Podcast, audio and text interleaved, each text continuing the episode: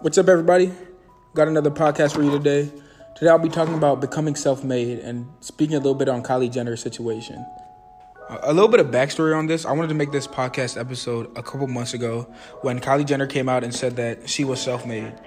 Naturally, this caused a lot of, I'd like to say, controversy on the internet when she, she made these statements people were going at her saying that she isn't self-made because of X, Y, and Z reasons.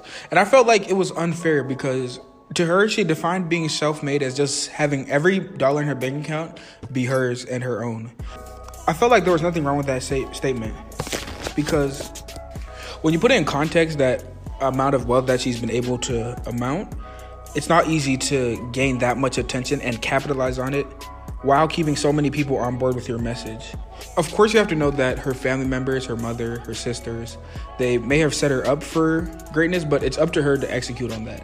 And I feel like people coming at her saying that she's not self made for reasons X, Y, and Z, because if a lot of these people reflect on their own lives, it wouldn't be, they wouldn't say they were self made either. This term of being self made has been put on such a pedestal, and I think that nearly nobody is self made. So today I just wanted to highlight my story and put it in perspective and answer the question Am I self made?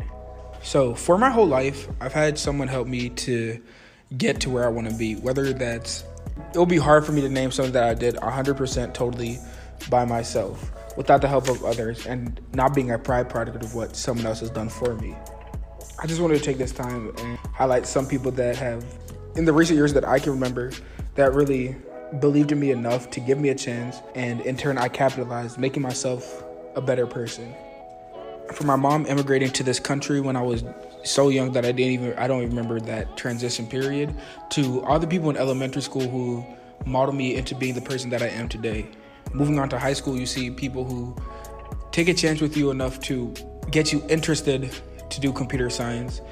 And that leads me to where I'm at today sometimes I think about all the people who gave me a chance or an opportunity to do something here on campus and think, what if they didn't give me that opportunity? I never want to be the person who disconnects themselves from who helped them get to where they want to go. In turn, it helped me become a way better person. And it will be, I don't feel right coming out and saying that I'm self made. I know people put that term on a pedestal like it's something if you're self made. There's no shame in doing something with the help of somebody else. And I and I want people to understand that.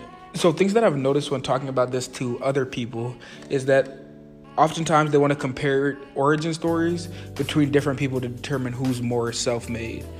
To me that's fundamentally wrong cuz nobody has the full context of somebody else's story. Nobody knows what someone's going through at that at every moment in their life and it's not fair to say that my life was harder than yours because of this. I'm pretty sure that I've said this before in a past podcast. Comparison is one of the worst things that person can do to hinder their own progress. For me, what this means is that the only thing that drives me is my own vision for my life, understanding what I want and how to get there. Just because Kylie Jenner had the platform set up to succeed, it doesn't mean that people should try to knock her credibility. It's no easy task to make a billion dollar company. Anyone knows that. Even inherited companies, not all of them make a billion dollars. So it's truly an amazing feat in what she did. Things I want to close with is just everyone has their own definition of self made, and I don't have a problem with that. The problem I have is when people use somebody else's story to put theirs in context. I believe that ignoring who helped you or people who believed in you enough to give you a chance to do something is possibly the biggest flaw. I feel like I had this flaw for a while too. And my challenge to anybody listening to this podcast is to tag someone who gave you a chance. Tag someone who gave who believed in you enough to give you an opportunity to do something great in the world or do something great in your community or wherever you're at now. If you like this episode, make sure to follow me on Instagram at Mufaro underscore immerse. Until next time, see you.